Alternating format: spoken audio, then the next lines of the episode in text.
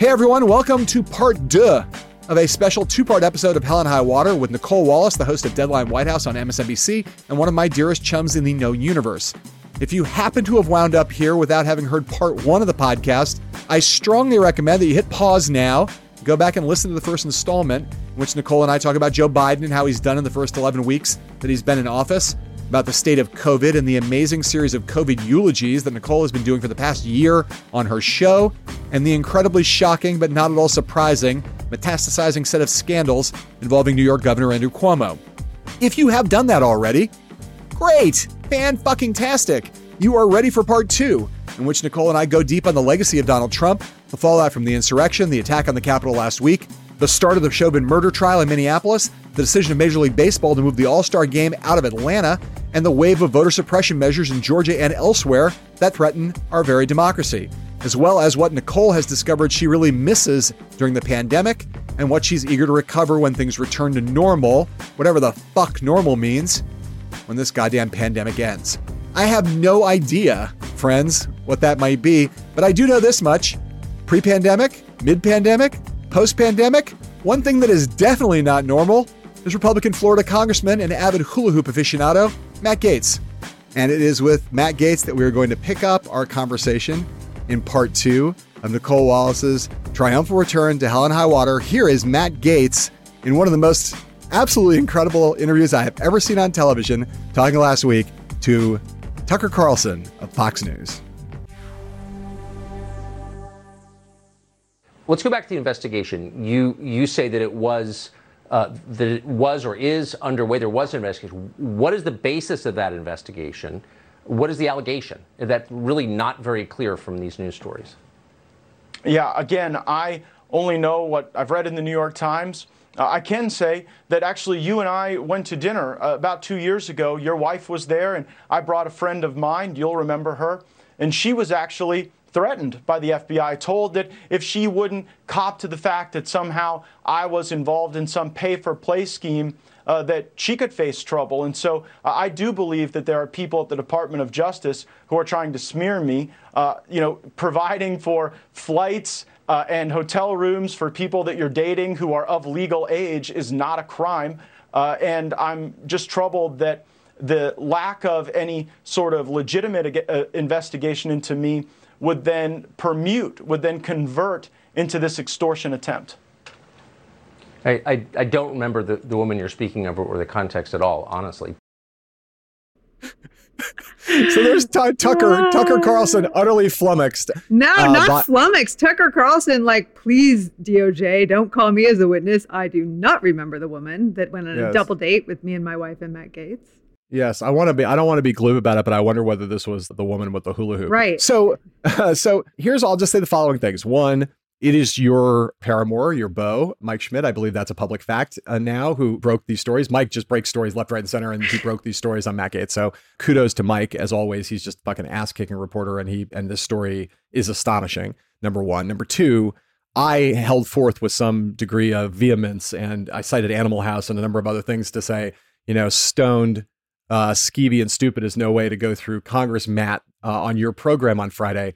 But you I haven't heard you hold forth on this matter. I'm curious to know what the view of Nicolle Wallace is of what we're seeing in this Matt Gaetz scandal, and then we'll go to some broader topics that it touches on. Yeah, I mean, look, as with Andrew Cuomo, he's entitled to due process, right? So he hasn't been charged with anything. But what we know about the investigation, we know from Mike's reporting in the New York Times, Mike Schmidt and Katie Benner broke this story about a DOJ investigation greenlit by Bill Barr's Justice Department. So just to take that one line from his comment with Tucker, um, no, Bill Barr certainly wasn't trying to smear Donald Trump's bestie. But this investigation is really gross. I mean, I said on my show before our conversation, if you've got kids in the room, you know, give you a second to get them out. So this is a guy that um, the reporting is allegedly had sex with the same 17 year old that his friend corrupt Seminole County tax collector also had sex with, which is the indicted sex the indicted trafficker, sex trafficker, is the, is the right. phrase you're looking for. Right. The indicted sex trafficker also had sex with the same 17 year old that Matt Gaetz allegedly paid for sex with. This story is, is really dark and really gross. I think what makes it, you know, like a political car crash that you can't look away from is that Matt Gaetz is loathed by Democrats and Republicans. And this is sort of this brazen male asshole chip, no offense to your gender, that, you know, after the impeachment, you know, gets on a plane in the middle of a pandemic that he mocked and denied existed and goes to Wyoming to troll Liz Cheney for having the audacity to say what was clear to anyone that recognizes that that direction is up and that direction is down, that Donald Trump incited the Capitol insurrection. So his political karma is sort of coming home to roost in an accelerated pace. But the conduct is really gross. And I think it's implicated, you know, Nancy Pelosi suggested an ethics investigation. If he's showing naked pictures to other members of Congress, I think we are entitled to know who's participating in that. That is part of the sort of misogyny that, that's under renewed scrutiny in the wake of the Me Too movement. Right. And you know, I, I sort of feel like part of the reason that Gaetz is interesting, right? And is that is interesting in this sense, right? He was obviously you said bestie. He obviously, you know, elected in Donald Trump in the year that Donald Trump got elected in 2016. He's he's the perfect flower of Trumpism in a way, or by which I mean a withered, you know, kind of flower like flower might be the yeah, wrong word. He's more like mold. Yes. Like yes. Well, or the, the, kind of yeah, some kind of a parasitic, yeah. uh, something that like a like a mushroom that grows right. in the mul- in the mulchy dark somewhere, right. right? right? You know, sprouting up. You know, but but the thing is, is that it's like when people ask the question of what happens to a Trumpist party when there is no longer Donald Trump at its head. I think like what you're left with in a Trump party without Donald Trump is you're left with Matt Gaetz and the Matt Gaetzes totally. of the world. That's that's like, oh, this is what we're left with here. This is the totally. remnant. This is the the pond scum that's left as, as the residue, the patina of Trump that's all over the Republican Party now. That's part of why this is not just a gross dude. This guy is yeah. emblematic of something. Yeah, and I think the way the way the Times you know sees it or sought to cover it is this is what happens when Trumpism comes to your locality. This is right. what it looks like at a at a like micro local level. And we don't even know everything that Mr. Greenberg was doing in this office. He and Gaetz were in there like making fake IDs for what? For whom? Why? Yeah. So we don't know everything. I think one thing that is sort of a subtlety and people that cover investigations appreciate it more than I do is that Greenberg was charged a really long time ago. He's been in the net of federal law enforcement for a really long time. So we don't know what they know, but the Times literally has the receipts, which is like a, an expression for how far along yeah. an investigation is. They literally have the receipts of paying for sex. So it feels like, in some ways, at least the Greenberg part, which is the smarmy associate of Gaetz and the investigation that sprouted the, the investigation into Gaetz, it seems pretty mature. Yes, and and you know, you mentioned Matt Gaetz was one of the people who stood up in the hours after the insurrection and said, you know, this is Black Lives Matter, and and started already to kind of build a new big lie on top of the original big lie, yeah. and is still to this day someone who hasn't acknowledged that Joe Biden is the rightful president of the United States. And and it, and it takes me back now to the insurrection, and since the insurrection, you've been all over this story. You know, the continued investigations of who's responsible the prosecutions, the implications for security at the Capitol, and so on. I mean, this is a rolling story. This is, I mean, if we believe it's a, domestic, a domestic terror 9 11, you know, we didn't stop covering 9 11 a couple weeks after it happened right. or a month after it happened. So you've been all over it, rightly so. And we saw this attack on the Capitol on a Friday by someone who on their Facebook was saying, you know, the apocalypse is nigh and end times are here and decided to do his crazy shit, his crazy suicidal and murderous shit, decided the capital would be the right place to do it. Doesn't take a Mensa member to see the connection between those two things. And it feels like that is yet another reverberation from January 6th. On the landscape of horrors that we still are dealing with right now, COVID is one, and the reverberations and aftershocks of January 6th are another. And I wonder how you're processing that and thinking that through. Well, I mean, my whole frame is usually, as you know, 9 11. And after 9 11, imagine if one of the two parties hadn't wanted to get to the bottom of it or make sure it didn't happen again. And, and a lot of that was investigative. Some of it was structural, some of it was fortifying soft targets or softish targets. Capital is a softish target, it is more open than the White House or the Pentagon or the CIA or the FBI. And the fact that you can't acknowledge the attack happened. I mean, the fact that 12 House Republicans didn't want to award the Capitol Police, who died, one of them died protecting them, two of them took their own lives because the word insurrection was in the legislation that would give them medals, tells you everything you need to know about how one party isn't just blocking sort of an investigation, but they're acting in a way that's is suspicious. What side are they on? And there shouldn't be two sides of an insurrection. There should be the American side and the insurrectionist side. But Luke Broadwater of the New York Times wrote sort of the definitive piece of reporting and the first piece of reporting about associations between the very same militias who are under scrutiny and being charged every single day with increasingly serious charges and a half a dozen House Republican members. So this is a Republican Party that is at best indifferent to the insurrection, at worst complicit. And I think at the physical level, the, the violence is tied to it, the softness and the vulnerability of the actual building as a target. But the far graver threat is why don't the Republicans, why don't they want to call an insurrection an insurrection? They erected a noose for Mike Pence. You know, the, the insurrectionists didn't simply have Democrats in their sights. They wanted to literally, quote, hang Mike Pence. Yeah. And, you know, it's fucking disgusting, the whole thing. But it, it leads me to a question that I, you know, the last time we talked, we talked a fair amount about the Nicolle Wallace biography and we talked about, you know, you growing up in Orange County and the path that led you into the Bush administration. And we talked about Sarah Palin and some other things, but I never really asked you a, a question, a direct question that now seems kind of pertinent to this moment when what this Republican Party has become and the dangers it poses, I would say, and I think you and I agree about this, to our functioning civil society and to people's lives in, in the context of the national security threats that domestic terrorism and extremism pose, is how did you become a Republican in the first place? This party is not your party now, but I'm I'm interested just in, in asking you like what was it that attracted you to the Republican Party that made you a Republican, not just a Republican, but one who worked for George W. Bush. What made you a Republican in the first place? So, I mean, my moment now is really, you know, almost like repenting for giving any credence. I mean, I I still adore George Bush and what he sought to do and his stewardship of the country after 9/11, but I think just about everything that happened since has been destructive, not just to the party, but to the country. And so I took note when Lester Holt said when he won an award this week that both siderism is a danger to journalism. And I, I'm so heartened to hear people say that. There aren't two sides of the story when one is actively working to destroy the democracy. I mean, every Republican that repeated the lies hurt the country. They led to an insurrection, which is an attack on the country. So I think the Republican Party in its current incarnation, I'm not talking about Mitt Romney or the few outliers who stand up and say the right thing. I'm talking about the Republican Party structure and its base and its media ecosystem is destructive to the country. I think they are a danger. I think the voter suppression laws are anti democratic. I think the repeating of the lies, I think the disinformation about COVID, they all damage the country in real time every single day.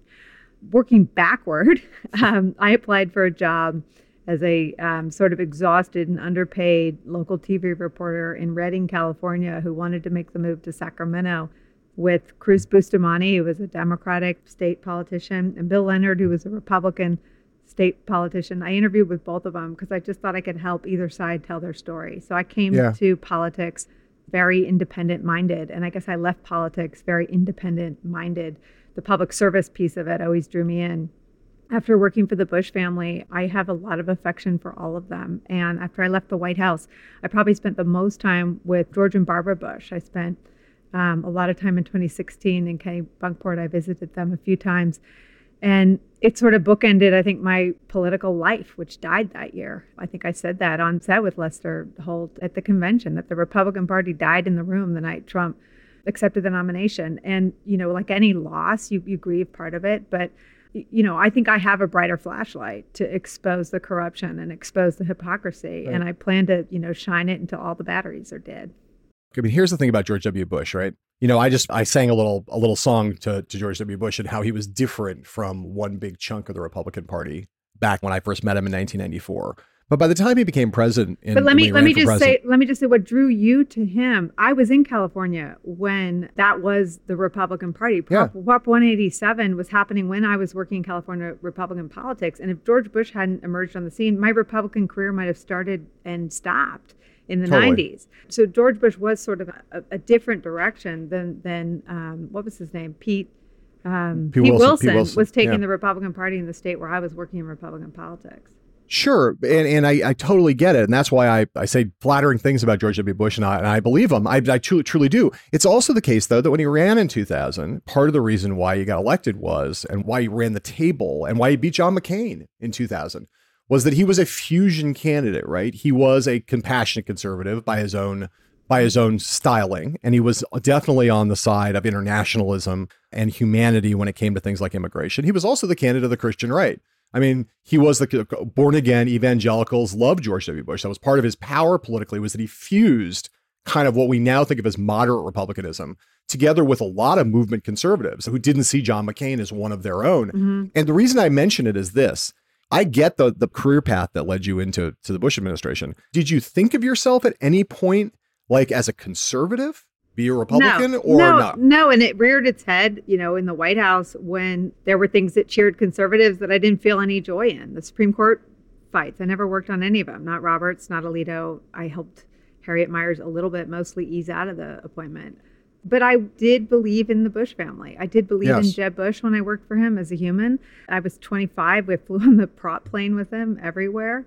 I played golf with Tiger Woods. I mean, I it was a thrilling career to work in in Republican politics and to help them communicate. But I always saw myself as sort of sitting at the entrance or the exit and helping them explain themselves to reporters because I'd studied right. journalism as an undergraduate. I'd gone to the Medill School of Journalism. I'd worked briefly as a television reporter. I always saw myself as helping them communicate, and I didn't really get hung up in whether or not I agreed with everything they were doing. I was trying to help them, and I believed in the Bush family. I still believe in the Bush family. Right. And I think where I most closely and passionately defended them was probably after 9-11 and i worked very closely with the I, I, had GWOT that was my portfolio global war on terror and i worked very closely with the national security agencies and had all the clearances that you have to help a president articulate in their speeches and travels the nature of the threat we faced in the days and years after 9-11 so that was my white house work it is now very polarizing and i get yeah. attacked on twitter every day for my role in explaining yeah. and defending the Iraq War. But that was my time in government. That was what I did, and and I own it. That was the end, right, of your time uh, working as a Republican in government. But you know, it wasn't the end of your uh, time working in politics or working in the Republican Party. In 2008, of course, you worked on the McCain campaign when he ran for president and won the Republican nomination and then lost in the general election, obviously, to Barack Obama. One of the two times that McCain ran for president and became, for a period of time, the most popular politician in the country after uh, the 2000 race that he lost to your boss, George W. Bush. So, you know, you were tangled up with McCain in a whole bunch of different ways. And I, I saw just last week, I saw that Ken Burns is releasing a new documentary about Ernest Hemingway. And in the promotions for the for the doc, uh, they released this interview with McCain. And it had been a long time since I'd heard McCain's voice. And I think a really long time since I heard McCain's voice talking about a topic that I'd never heard him speak about before. Because as you know, I'm very familiar with a lot of John McCain's public utterances, having written uh, a book partly about him. And in this case, it's McCain talking about his his deep, deep love for his favorite book of all time, which is a great book for sure, For Whom the Bell Tolls uh, by Hemingway. And uh, I love to listen to that clip, and then we'll talk about it, Nicolle, you and I. Uh, but first, we got to take a little bit of a break and then we'll come back and and kind of indulge in the luxury and the nostalgia of listening to John McCain uh, with our guest Nicolle Wallace here on Hell and High Water.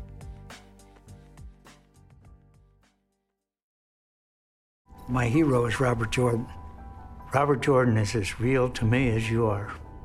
He was working as a professor in the University of Montana, but he heard about this struggle. He knew about fascism. He knew what Hitler and Mussolini were doing. And he decided to go and fight on behalf of people he had never met and he did not know. Even knowing that that cause was a flawed cause. But he was willing to fight and do whatever he thought he could for the cause of justice and freedom. I always wanted to be Robert Jordan. We are back uh, here in the middle of part two of our special two part episode of Hell and High Water with our guest and my friend Nicolle Wallace. And that was uh, John McCain talking about his love uh, of the character Robert Jordan from Ernest Hemingway's For Whom the Bell Tolls. And, you know, Nicolle, I mean, as you know, I was not never one to overly romanticize John McCain, though I respected him a lot. And I criticized him over the years for for what I saw. And a lot of people, uh, when they were being honest, saw as his flaws. He had them. He knew he had them. But, you know, he hasn't been with us now for years. And, you know, when I hear McCain now, you can't help but miss him. And especially when you hear him, you know, talking about something like Robert Jordan. I mean, you think about the Republican Party today. What what Republican politician could we name who's even read For Whom the Bell Tolls? A lot of them probably don't even know who Hemingway is, let alone could have a an impassioned conversation about their love for Robert Jordan, you know, with that degree of eloquence and fervor. But we also know about John McCain, in addition to his eloquence and fervor, he also, like you, Nicolle, uh, and me, um, had like one of the most profane potty mouths in the history of humanity. I've like literally, I mean, John McCain has, I mean, like used the word fuck as a noun, a verb, an adjective, an adverb, every possible part of speech. And it made me think about a quote that I read from John Boehner's new book that's coming out, which is going to be delightful. And he talks about Ted Cruz, someone who McCain despised, and apparently Boehner also despised because this quote was amazing because I thought it's like Boehner channeling McCain. So here's the Boehner quote There is nothing more dangerous than a reckless asshole who thinks he is smarter than everyone else. Ladies and gentlemen, meet Senator Ted Cruz. Now, that is just a fucking great line. Who knew John Boehner had it in him? That's the kind of thing, like I say, if McCain said it, you'd be like, well, that's just John McCain. McCain obviously thought that about Ted Cruz every day that the two of them ever crossed paths. And, you know, like I said, Nicolle, like we all know, our viewers love that you are profane. And I think, you know, was one of the most charming things about McCain was his profanity.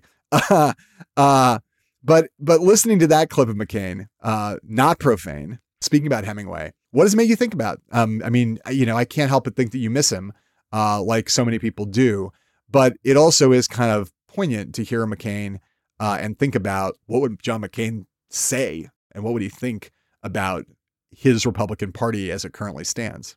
Um, I think that McCain would be really sad and we always depict McCain as if only McCain were here, he could stop it all.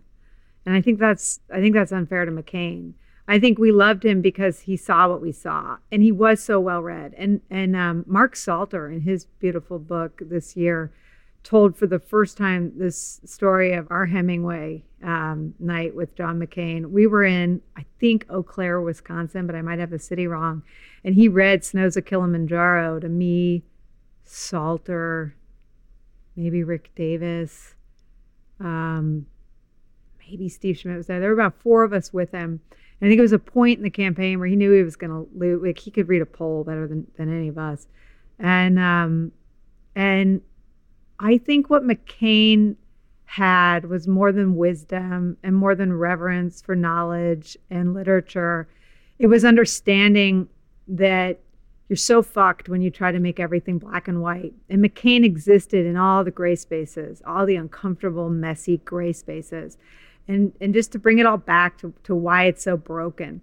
Life isn't black and white for anyone. It's just not. That's not where life happens. Nobody's perfect. Everyone's flawed. Everyone makes mistakes. And McCain's power was that he didn't run away from everything that was gray and murky and not conveniently reflexively partisan. He didn't run away from places where there wasn't a right or a left benefit.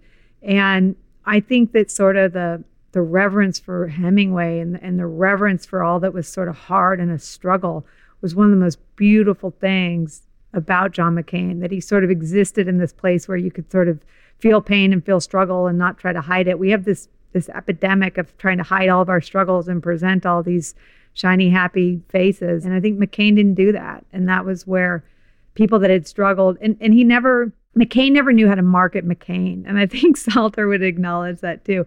But the, the most beautiful things about McCain were that he he struggled with all of it. He didn't have reflexive, you know, clean partisan solutions. He, he thought the answers were, were these sort of muddled compromises, the best of both sides. And, and um, unfortunately, for a variety of reasons, they didn't catapult him to the presidency. But he, it would have been a great thing to watch him govern in those gray spaces, which is where which is where politics sort of deviates from from. It's why it feels so abstract to people. It's these black and white, right and left, spending, no spending, cutting taxes, raising. It's it's you know most people in their lives are making far more nuanced gray decisions with with the ideal way out of reach. I think that McCain really understood intuitively something that a lot of the most successful politicians that you and I have met over the years know, which is that even though our politics are starkly polarized and everything is like painted in black and white, the real lives of real people are mostly lived in gray. And, mm-hmm. you know, the successful politicians understand that disjuncture and try to navigate it and and recognize that it's kind of one of the most fucked up things in our civic lives that like you know the government that represents the people is a lot more polarized and a lot more starkly divided and again paints everything in these kind of primary colors and and this black and white um, way when people's lives are not like that and it kind of brings me back to an earlier conversation that we were having a little while ago right which mm-hmm. is you know one of the black and white things now is this disjuncture between, you know, it's not really a Democratic or Republican Party anymore. It's like, are you on team democracy or are you on team autocracy? And the Republican Party, you know, is increasingly like team autocracy. We talked about the fact before that, you know, you're not a Republican and you were never really a conservative in any kind of gut way, not like a, an ideological conservative. Right. But as we think about the Republican Party, there are a bunch of never Trump Republicans out there, right?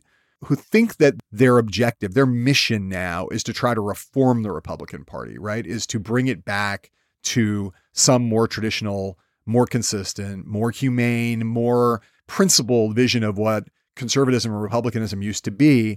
And that is, you know, Joe Scarborough, our friend Joe Scarborough is kind of in that category, right? Who still thinks of himself as a conservative, wants to try to fix the Republican Party in yeah, that way. And, yeah like and, and Michael Steele probably and Bill Kristol and, and, yeah that's that's not me I mean I, I was always sort of a militant moderate that could have ended up and served either party.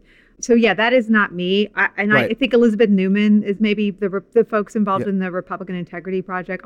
Yep. Yeah, I, I don't think you can rebuild something who at its foundation is rotten. I right. think it's like a money pit of a Renault. You know, it's right. like it's just, just bull, bulldoze it and start over. Yeah. But I think that debate will go on. Look, I, I think that might have been the disservice of all of Trump's, you know, blingy scandals. We didn't really address the rot at the core of the Republican Party. But it's a Republican Party that's going to oppose Joe Biden on a basis of, and I, I tried to sort of explain this to Stephen Colbert, but I think his his hatred for all things Bush made it a hard point to make. So I'll, I'll try to make it with you the Republican Party in its modern incarnation is bullshit because they're now going to wage a war against the Biden administration based on principled issues, and I put that in quotes, like spending. They didn't right. give a shit about spending when Trump right. was spending like a drunken sailor. Right. They're going to try to make principled arguments on cultural issues.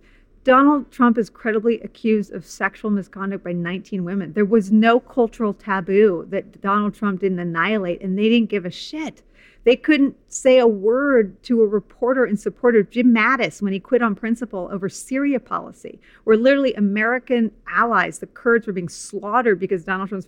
There's nothing they can say on Biden's foreign policy, on Biden's spending, or on Biden cultural issues that they weren't rendered total hypocrites for during the four years of Trumpism. So the party is rotten to its core.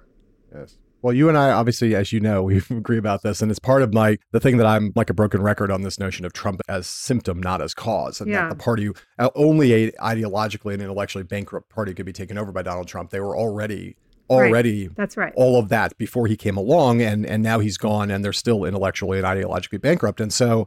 I, I raised the question though, just because you're not invested then in the way that others are in like, okay, what's the project now going forward?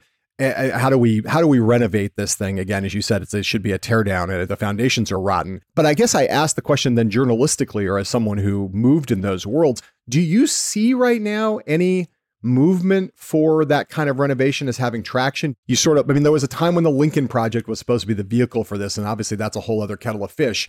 But do you see any of that having traction? Do you look around and see any signs that there's i mean i think we would both agree that it would be better for the country to have two functional, legitimate, non authoritarian, non autocratic, non racist parties in America. There are differences on policy that exist mm-hmm. that it would be good for the country to debate. It would be mm-hmm. good if someone could make an argument about you know the role the proper role of the free market versus the role of government mm-hmm. the proper role interventionism versus restraint abroad. Those are good arguments and the country would benefit from having them made by two parties who had credibility on them. So do you see that? Rachel says watch what they do not what they say. I think you have to look for a republican that's going to oppose tax cuts and spending. I think the spending is the opportunity for a new I don't want to say opposition party because it suggests conflict. And look, here's the other part of the story. Joe Biden is hungry for a Republican Party to push against so that he's not fighting within his own party, right? It benefits Joe Biden if there is a principled opposition party for him to sort of compromise with. That is how he has said he wants to govern. That's how John McCain would have wanted to govern if he'd ever prevailed. And so it's not just that it's good for the country, it, it, it's good for a Biden administration if some principled opposition emerges and says, I'm not for an infrastructure package that costs this much money, but I'm not for tax cuts either. The problem is the, the current version of the Republican Party wants their stuff, they want to spend for their stuff, so none of it is principled. I think that if you leap forward to what the next presidential primary will be, there'll be buffoons like Pompeo, who's sort of a smart buffoon, right? He's like a smarter Trump. He's Harvard educated, which makes his lack of morality or, or ethics even more disgraceful. But he's going to be in a duel. And I, would put Rubio, he's not as smart as Pompeo, but he fashions himself that way. And then Ted Cruz is just a whole nother conversation. I, th- I think they'll let Boehner be the last word on him, just like the, the biggest asshole to ever sort of govern under the banner of Republicans, loathed by everybody. I think Republicans hate Cruz more than Democrats do, because I think Democrats sort of look and they're like, why do they hate him so much? Wow, we hate him too so you'll have all those guys who want to sort of siphon off the toxic sludge from Trumpism and use it to their benefit.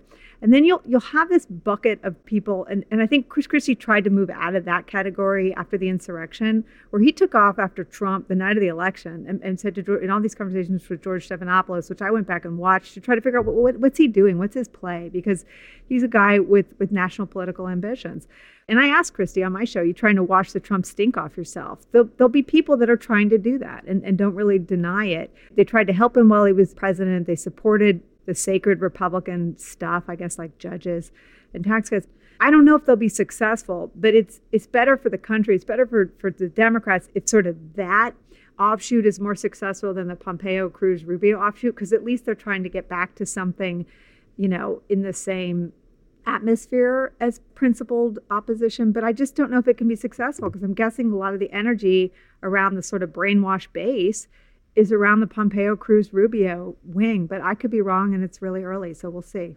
It is a huge question about how the Republican Party is now going to uh, what kind of configuration it's going to settle into and who's going to be in which camp and which who are going to be people as you as you say about Chris Christie, uh, who really is you know trying to wash the Trump stink off himself and others who are trying to do that versus the huge chunk of the party that's like, you know, I mean, as out front, like we got to stick with Trump. Trump's our only future. Who's going to be in which camp, and and whether that is a stink that washes out, like, or whether that stink is there permanently. Whether it's like you're not going to be able to get that particular stain out of your clothes. It's like out damn spot. No, sorry, damn spot staying in. It'd be really interesting to see. Um, you know, one thing we have not talked about, and that we really need to talk about, another dark thing from last week, and I know you know you we talked off air about uh, what a brutal week of news it was last week. Uh, but we have not gotten yet to something I think obviously super important, not just in the narrow sense of the trial itself, but in terms of its implications for the country. And that's uh, the Derek Chauvin murder trial for what I will call the execution of George Floyd uh, on the street in Minneapolis a little less than a year ago. So uh, we're going to take a quick break and then we will come back and have a talk about that and try to bring this massive, sprawling two part epic, super mega califragilistic uh, Hell and High Water with Nicolle Wallace. We're going to try to bring this thing in for a landing. So stick around after the break. We'll be back.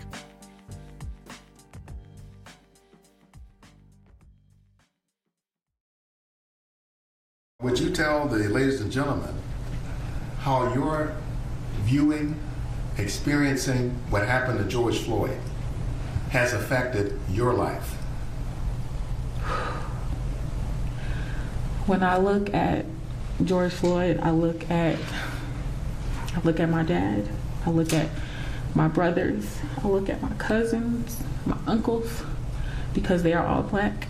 I have black I have a black father, I have a black brother, I have black friends.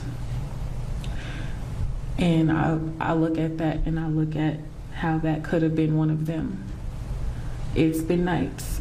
I stayed up apologizing and and apologizing to George Floyd for not doing more and not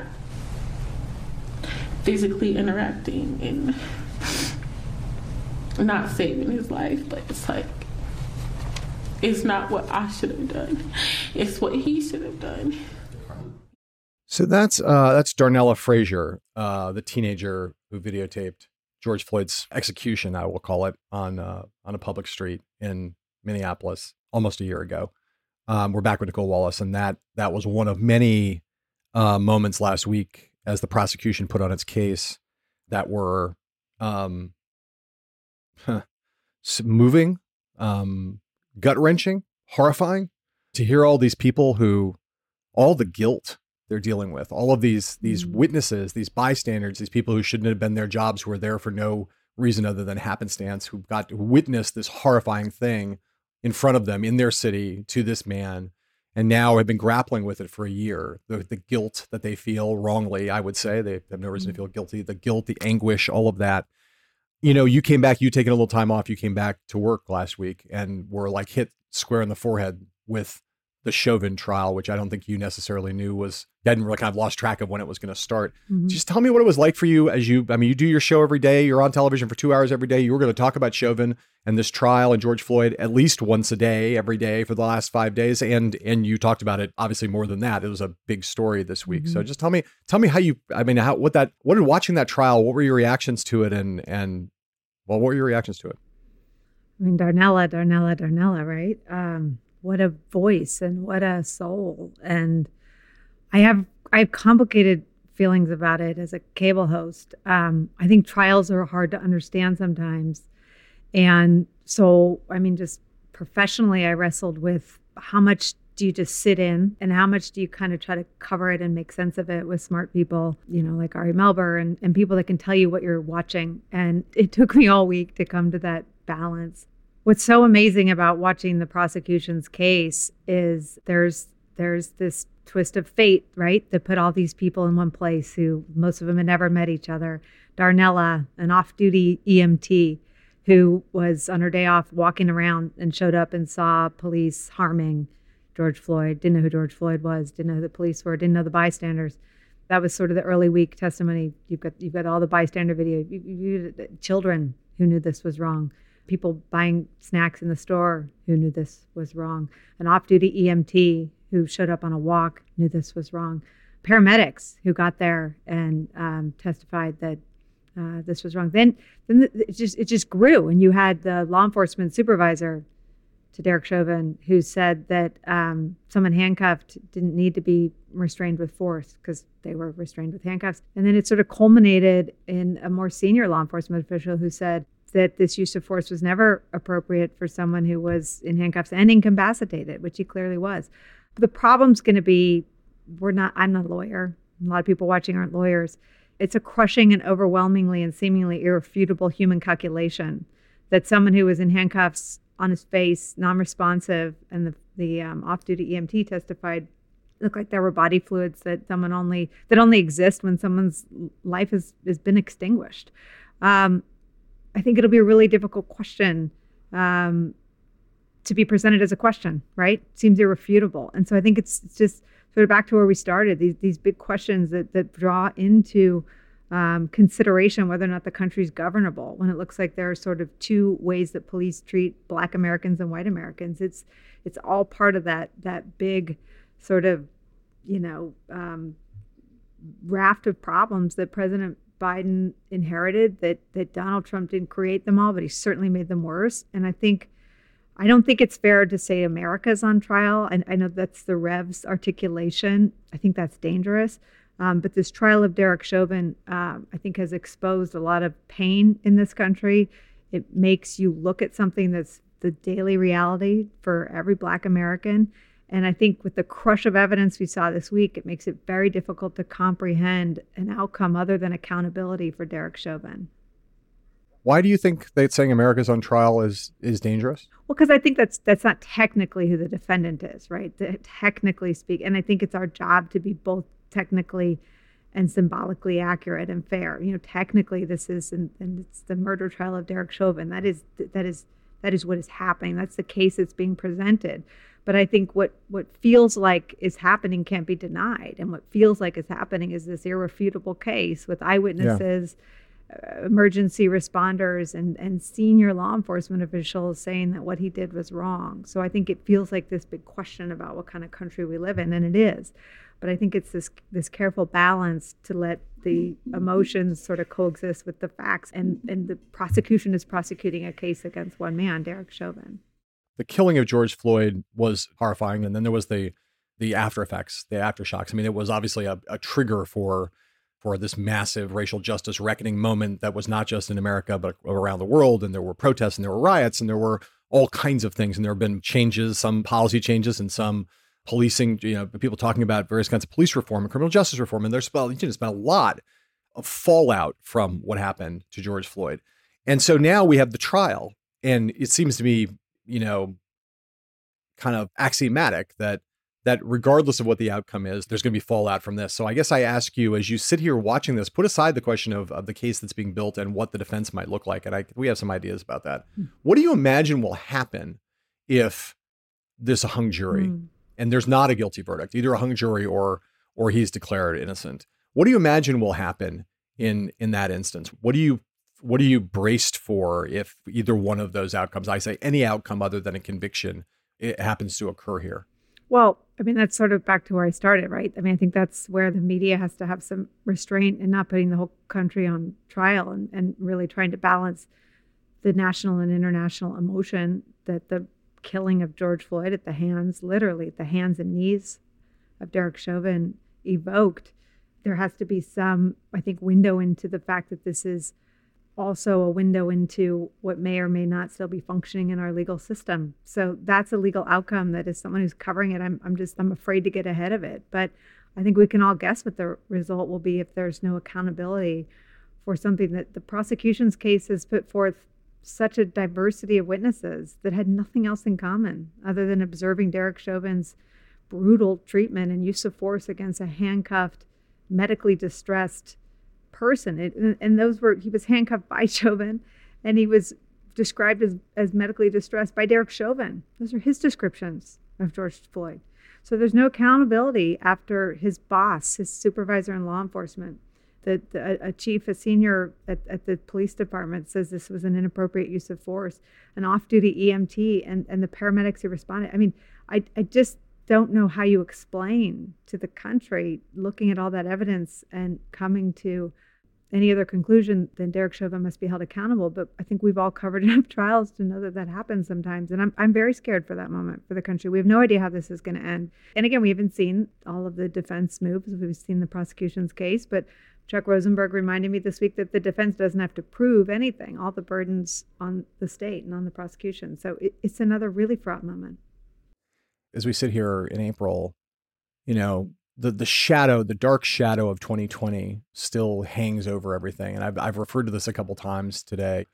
You think about COVID, a 2020 phenomenon still shadowing us now. Mm-hmm. The insurrection, which was really a, I think of as part of 2020 yeah. and, and and you know still kind of hovering over us now. The George Floyd will be you know centrally remembered as part of the horror show of 2020 now kind of extending into 2021 and who knows what the implications of it will be uh, depending on how things turn out. And I, I, you know, I would say even if if he's found, if Chauvin is found guilty, there are still profound questions that we're grappling with that that that incident sparked. So it raises to me a large question, which is really what I want to spend the last part of our time together let talking add, about. Let me is, add one more thing. I mean, I think 2020 and the big lie is still living on in all the voter suppression laws. 47 yes, states. Yes. Well, you know, that's another hangover from 2020 yes. and the damage of Trump. My God, yes, and it's a, a topic, you know, and, and we I'm glad you raised it because of course, you know, we now Georgia, its voter suppression law has, has caused a lot of controversy. The controversy has inspired a bunch of companies to to take stances, Delta Airlines and others who are speaking out against the law. And now we have the baseball All-Star game is being taken out of Atlanta. And I'm not I promise you I'm not just this is not just a wandering rant. My point about all of it is like that's a perfect example. Like getting back to normal, you know, opening day last week, baseball's back. We're getting back to normal. But the All Star game has to be moved from Atlanta, I think rightly, because of the Georgia, Georgia voter suppression law, yeah. which is an aftershock of the big lie, which is part of the abnormality of 2020 that's still kind of shadowing us go as we go forward. It's like even the things that should signal that we're getting back to normal, Nicolle, like opening day yeah. is kind of there's a dark cloud hovering over it of the aftershocks of 2020. Totally. And it's all my way of just trying to ask, like, are we ever going to get back to normal? like, what what is normal? Is there a normal? What the fuck is normal? Like, how do you think about this moment right now my friend as a human. You know, just like what what is normal now? Have we lost track of it permanently? Are we getting it back there? What would it be like if we did? I don't know. I don't know exactly what I'm asking, except I feel like it's just this large existential atmospheric thing that we're all sort of groping around and grappling with. Yeah. Look, I mean, you can just take baseball. Like, what's more normal than baseball? Um, so the Nationals Mets opening series was canceled because of COVID cases on one team on the Nationals. I think Donald Trump, like via horse messenger or however the hell he communicates these days, since he's deplatformed, like sent a you know a, a, a letter on a horse somewhere and called for a boycott of baseball.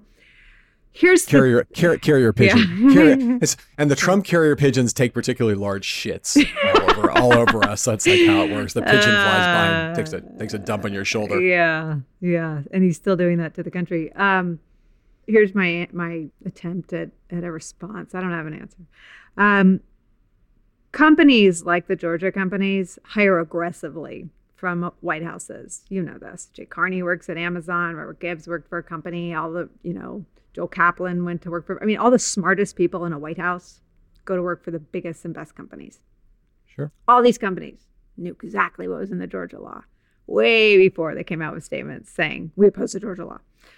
Dell and American Airlines and Southwest, all the Texas companies, which is the next state looking at voter suppression laws, they knew exactly what was in because of smart people who used to analyze laws for presidents and senior congressional leaders. Every company in America knows exactly what is in the voter suppression laws, which is what they are. And the New York Times had a great fact check on what is actually in the Georgia law. The scariest thing about the Georgia voter suppression law isn't actually banning water. The scariest thing is taking power away from the state's Secretary of State, which in 2020 was Brad Raffensperger, who was a lifelong Republican who voted for Trump. You go back to all the days when you and I were on the air between the November election and um, not just the insurrection, but the eventual inauguration of Joe Biden. And what the Republicans are trying to do is change what would have happened in that period.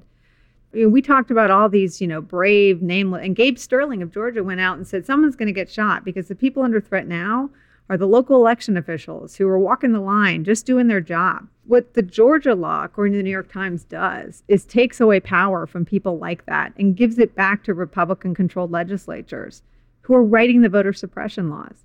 I think this is a four alarm fire.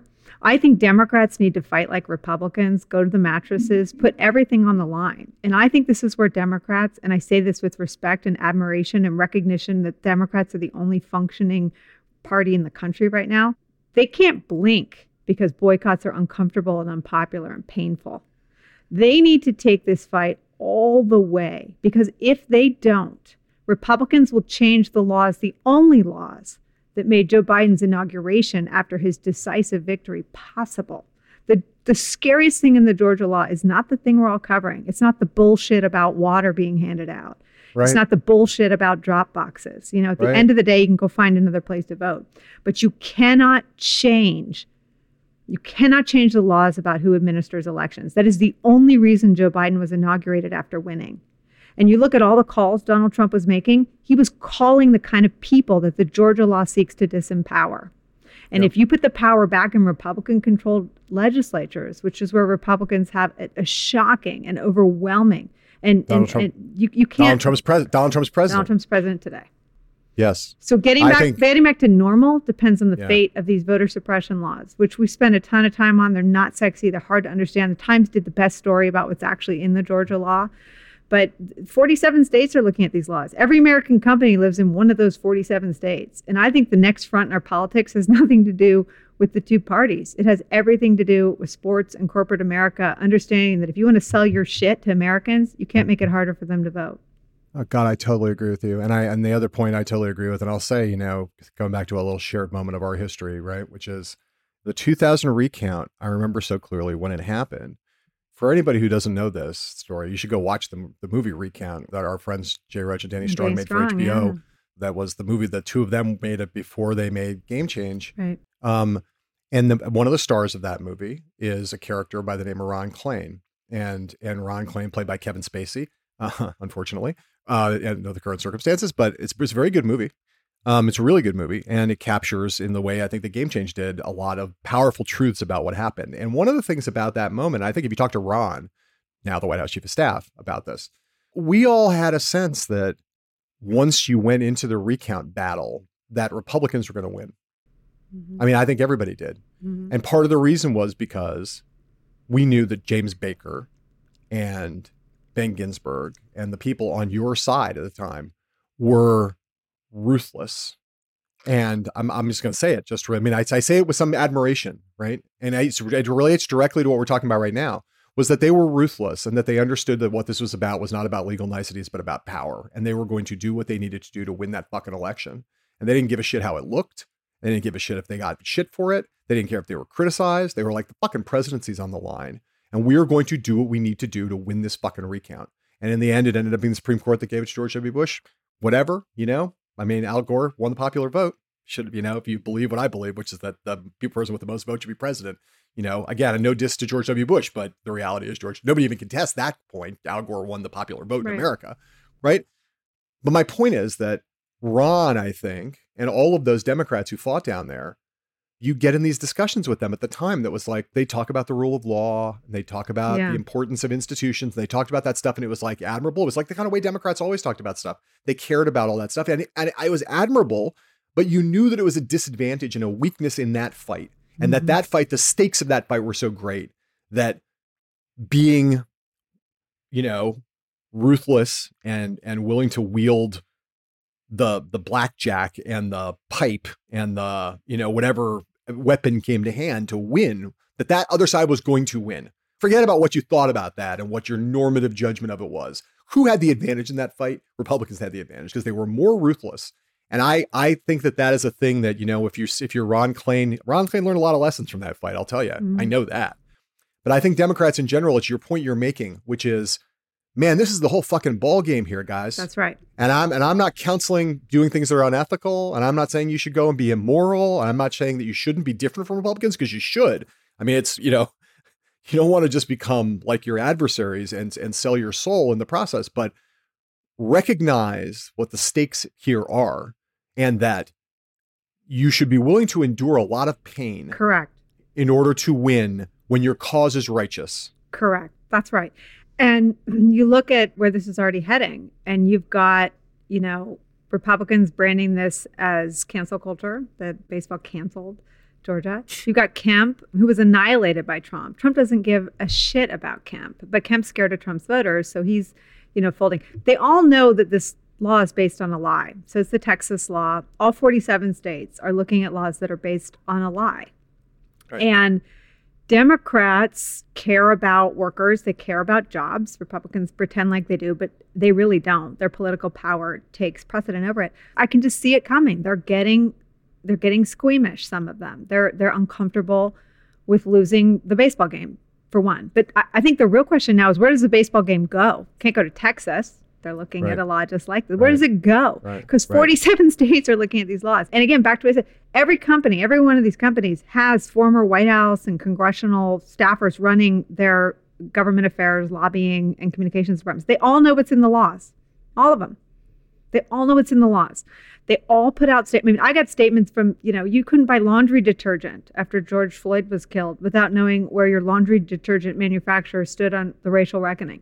Where are all those companies on voter suppression laws? Because that is what they are. Republicans will not stop until they've made it impossible. And, and there's a racial element obviously there's also young voters i mean making it hard for college kids Sure. to vote that Sure. that is another effect so the whole coalition that democrats reassembled this year young voters black voters older voters not voters who voted in the midterms and the, i mean they're seeking to deprive democrats of their voters and if they don't again if they don't treat this like the four alarm fire that it is they will be disadvantaged forever Yes. And just to make your point very clear, why is it based on a lie? It's based on a lie because the premise of all of these things is people have lost confidence in the integrity of our voting system. That is what Kemp's, that's what they all say. right People have lost confidence. And because they've lost confidence, we need to do things to restore that confidence in this voting system. Well, why have they lost confidence? They've lost confidence because of this big fat fucking lie right that Donald Trump and his party told Th- There's no reason for anybody to have lost confidence. Cor- The fucking election, the election was was conducted in a fully uh, in a way with complete integrity in which there was no voter fraud. So to the extent that people have lost confidence in it, it's because they've been lied to. And- and it's not because there's some reason for that they should have lost confidence. It's the opposite. I mean, Chris Krebs, who was the lifelong Republican in charge of election security, said it was, quote, the most secure election in U.S. history. Bill Barr, who was so happy to go out with a flashlight as like Inspector Clouseau himself looking for voter fraud, if it existed, couldn't find any. Rudy Giuliani, who was in dozens of courtrooms, couldn't present any. There was no systematic or widespread voter fraud. There wasn't any. Yes, it's a The it's a opposite bit- is true. It's like Seinfeld. Is is they're Yes. arguing the opposite of what happened.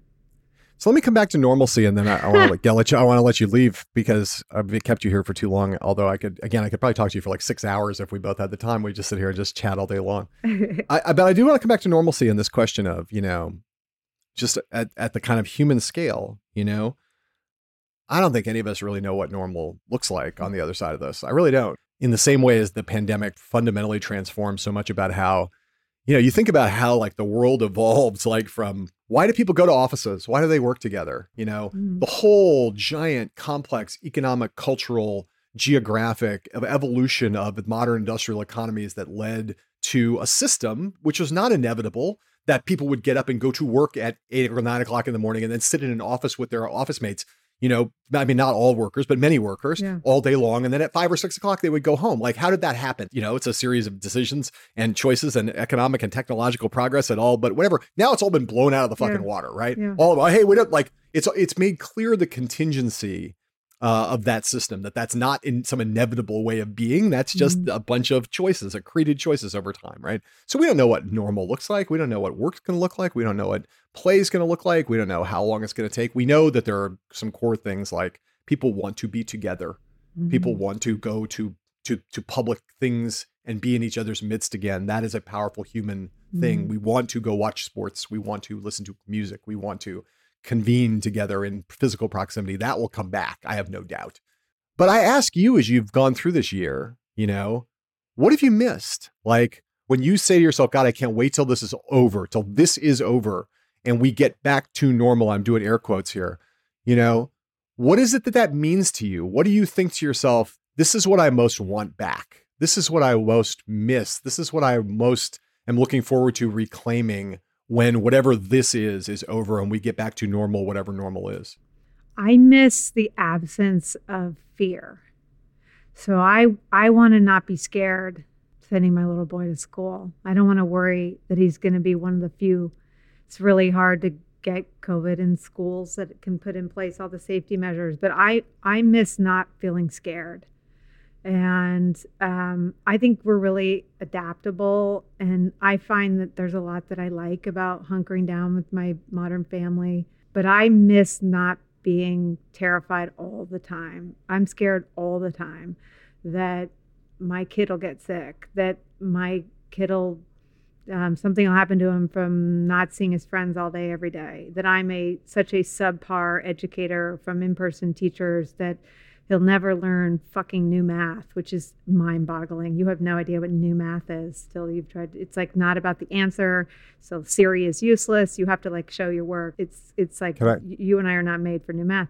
So Can I be clear? Can I be clear? I didn't understand old math, so there's no fucking way I'm ever gonna understand new Yeah, math. I could barely, I could, I could barely, I could barely. yeah. I, I got times tables. I'm Yeah. okay with, but like, take me into even to algebra, I'm fucked. yeah so i i miss not being scared all the time and i think i think you're right. Like i, I think the workplace has been scrambled. And just as, as someone with like a team that's performed so brilliantly during the pandemic i wouldn't have a prescription about post covid working. Like if there are people on my team that are happy working from home with their dog under their feet uh, they've performed so brilliantly. And you know my team i would never make make them come back. So They have been, they have been brilliant. Your team, my God, the Deadline White House team is so good, so professional, so loving, so just magical. You guys, You put together. It, spe- yeah. it speaks, it speaks a lot to the quality of their boss too, because the truth is there are no good teams with bad bosses. So, um, They're you know, so good, brilliant. I mean, you know them all because you, you've anchored the show too. So, like, just as a manager, I, I wouldn't make them all. I mean, I miss them all, but if some of them wanted to come back in um, and some of them wanted to stay at home, I, I would never have like a return to the office deadline ever because they, some of them may prefer it this way and their product is so stellar that I, I would not have this sort of paradigm that that only happens in person because clearly that's not the case. I mean, I got a second hour in the middle of the pandemic and so they're half of my team I've never met in person. I only know them from calls. So so like the in-person piece in the workplace, I mean like I like going into the studio. I've mostly been in the studio in 2021 in in New York and I've come in and out all year. There's just something about being in a set that for me is easier for me to focus than being in my basement hearing the violin lesson and the dog and the UPS guy and my chickens, you know, my rooster cockadoodles. And it's a blessing to do it at home, but but for me it's slightly better to be in person. So when it's safe and they they ask us to come back, you know, I'll raise my hand. But I miss the absence of fear. Like I had that reunion with my parents and my son and the grandparent reunion is everything it's chalked up to be. But I've been, you know, fear in my throat about whether, you know, the, the travel got got my son sick or got someone sick. So I most miss and I'm most traumatized by a year in terror. Well, I hope for the sake of all of us, I think that you're not alone. I think it's a very, a very pointed and perceptive way of putting it. And it's, you know, maybe that is really one of the functional definitions of the return to normalcy, which will be the the gradual. It won't happen overnight, but the gradual abeyance of a state of constant fear that a lot of people have lived in for sure for over the course of the last year. I gotta say, I'm gonna I'm a simple man. I miss a fucking hot dog and a beer at a ball game. You know, like yeah. I mean, I I, I you know, I mean, I, am not I being I'm not being too. I'm yeah. not being I'm not I'm not being I'm not trying to be facetious. I mean, yeah. I agree with everything you just said, and there are profound things. I, there are others the one could talk about, but right now, as I stare out the window here and I look at you know, it's still pretty cold here in April, but um man, uh, there are very few simple pleasures for me more than like you know, sitting in a ball game. I like not just the ball game, but a sellout, you know, like Yeah. with a with a big crowd at at Fenway Park Yeah. or at Dodger Stadium No, and, and just everybody there with a Dodger dog and a and a big giant beer and and like, you know, surrounded by people like Yeah. and feeling and and not feeling fear. And that I think that my little things go alongside with your big thing. Um, that's like how it works around here. Nicolle says the big brilliant stuff, and I make the dumb little jokes that people No, go, no. "Oh Heilemann, I'm- oh, I- oh Heilemann." I miss, I miss the crowded. I mean, I I have taken my son not to opening day, but opening weekend. You know, the last three years before COVID, we were on our way to spring training last year when the COVID shutdowns hit, and so yeah, I real and, and it looks like a lot of teams are putting together safe ways to go to baseball games, but not crowded baseball games um, yet. So soon, maybe. Darling, thank you. Thank you for taking so much time. Of course. Thank you, my friend. Mwah. Love ya. Hell and High Water is a podcast from The Recount and iHeartRadio. Thanks again to Nicolle Wallace, my dear friend, for being with us for a second time in two parts. If you like this episode, either part one or part two or both parts, please subscribe to Hell and High Water and share us, rate us, and review us on the Apple Podcast app or whatever app you happen to use to bask in the splendor of the podcast universe. I am your host and the executive editor of The Recount, John Heilemann. Grace Weinstein is a co creator of Hell and High Water. Aaliyah Jackson and David Wilson engineered the podcast. Justin Chermel and Diana Roten handle the research. Stephanie Stender is our post producer. And Christian Fidel Castro Russell is our executive producer.